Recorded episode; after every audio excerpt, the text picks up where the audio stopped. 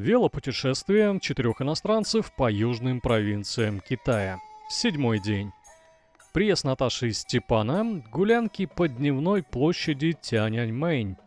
Андрей купил велосипед, рюкзак и велочехол. Выспались мы неплохо, я-то уж точно, потому что отдал Андрею навигатор и сказал звонить в случае чего. И лег спать дальше. Андрей поехал в очередной магазин, чтобы найти, наконец, себе коня в путешествие. Проснулся я около 11 часов и сразу озадачился поиском товарищей, которые прибыли ночью. Прилетели они, по моим подсчетам, часа в два ночи. Ну, таможня, дорога, да, в принципе, должны быть уже здесь. На ресепшене мне сказали, да, приехали такие двое, поселились вот в том номере. Ну и со спокойной душой я пошел завтракать. Съел пару блинов или пельменей, уже не помню.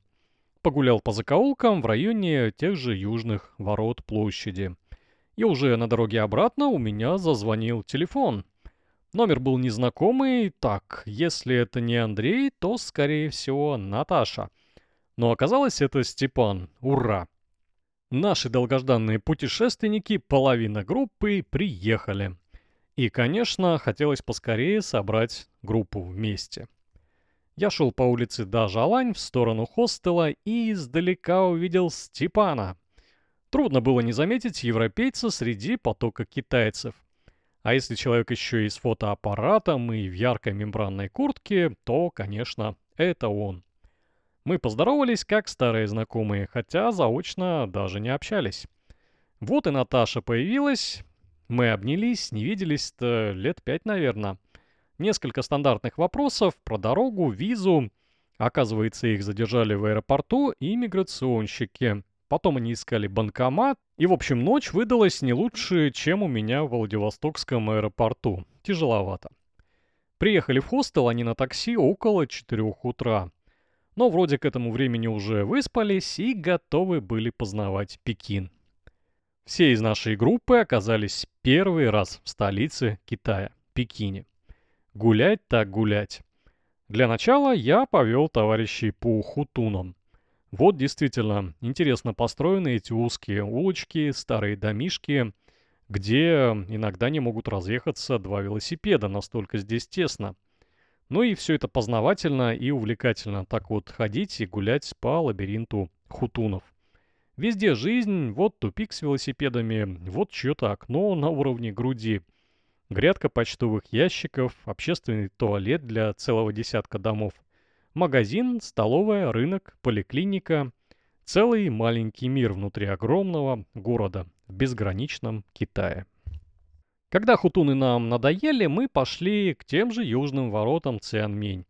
Хотя я тут уже и был ночью, но днем все, конечно, выглядело абсолютно по-другому. Кстати, переходя дорогу в Китае, надо смотреть по всем сторонам. Ну, как и везде. Но помимо этого следить еще за несколькими светофорами. Так, зачастую я наблюдал зеленый только для поворота налево и красный на всех четырех углах. Жуть. Но мы иногда нарушали правила, но по незнанию. И, наконец, добрались до начала площади.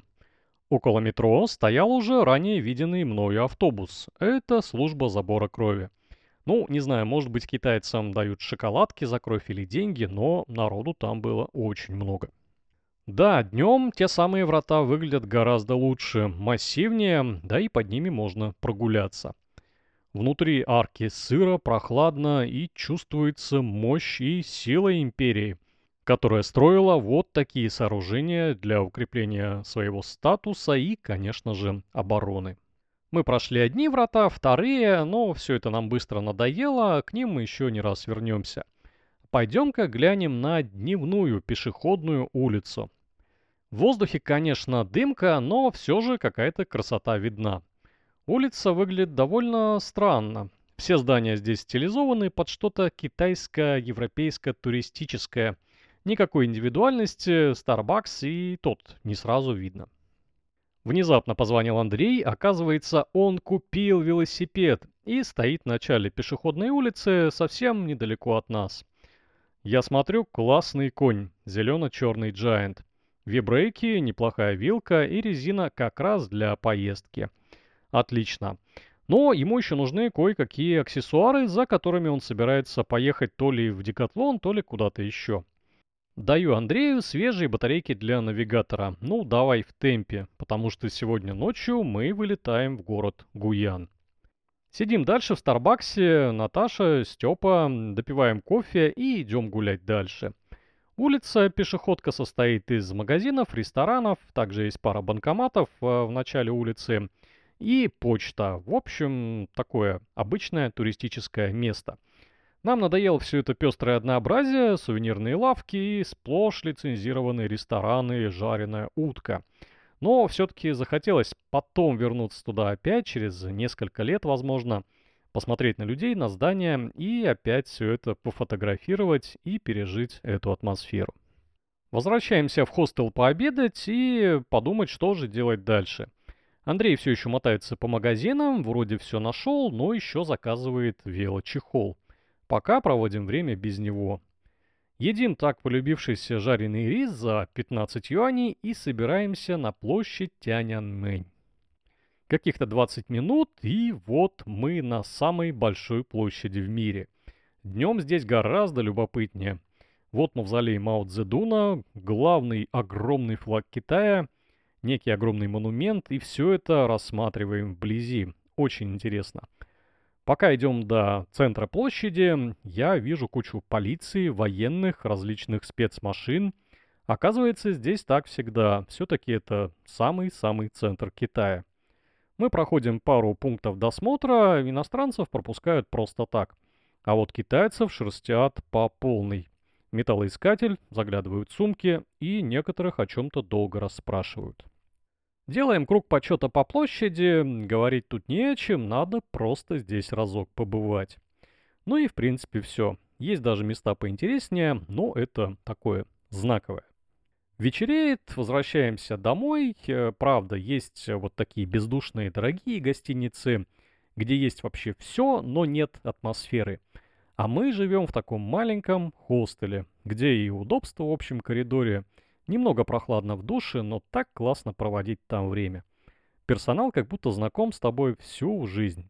Улыбаются, приветствуют тебя, рады помочь во всем. Объясняют, куда пройти, что где купить и какой сейчас курс юаня к доллару.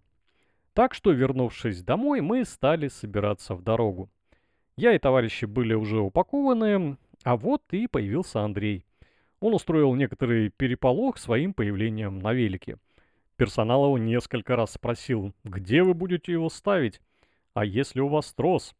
Он тут же разобрал вел в коридоре, упаковал его в чехол, чем решил сразу все вопросы.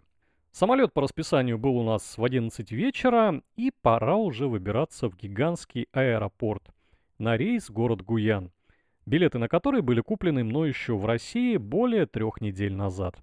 Схема доставки вещей нас самих до самолета была проста. Пешком, метро и аэропорт.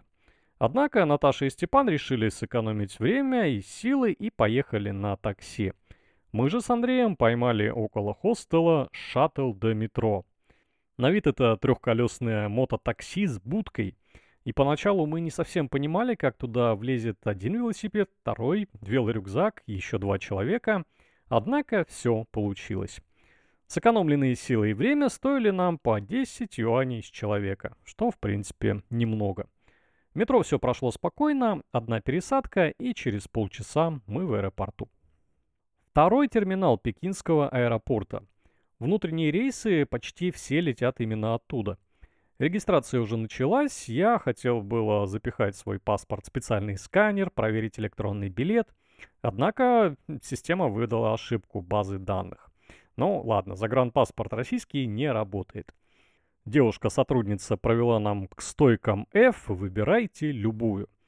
Билеты, купленные, сработали, они были активные, что опять же меня порадовало. Нам дали посадочные талоны, и мы сгрузили свои велики, оверсайз, в большой сканер, откуда их увезли в специальное багажное отделение. За перевес нас денег не взяли, и то хорошо. Все, короткий контроль на предмет э, взрывчатых веществ, жидкости и прочие бяки, и мы в аэропорту. Ну, правда, отобрали бутылку с водой, но я не специально, забыл просто выложить. Вот и посадка старый знакомый Airbus 320. Хороший самолет, надежный, я к нему уже привык за многие перелеты. Но все-таки было немного жутковато, первый раз летим китайскими авиалиниями. Через окно было видно, как грузят наши велосипеды, для них выделили даже отдельную тележку. Место мне досталось у окна, хотя была ночь и, в общем-то, без разницы, но немного удобнее. Рядом сел какой-то китаец, даже куртку не снял. Ну, ей-богу, как в автобусе. Ну и ладно. В общем-то, я открыл читалку, подождал взлет и потом уснул. Однако перелет оказался каким-то неспокойным. Я что-то себе надумывал, рассчитывал скорость падения тела относительно коэффициента плотности смога, а также давление кислорода на высоте 10 километров. Помимо этого, почему-то периодически перед глазами всплывали картины классической живописи – и обязательно с голыми телами, типа махи обнаженной и всего такого прочего. Ну и все это двигалось и имело косвенное отношение к авиации. Да, в общем, наконец-то все это кончилось, и посадка. Она была какой-то нездоровой, подруливание в воздухе, это тангаж, рысканье, ну прямо заклинание для незнающих людей.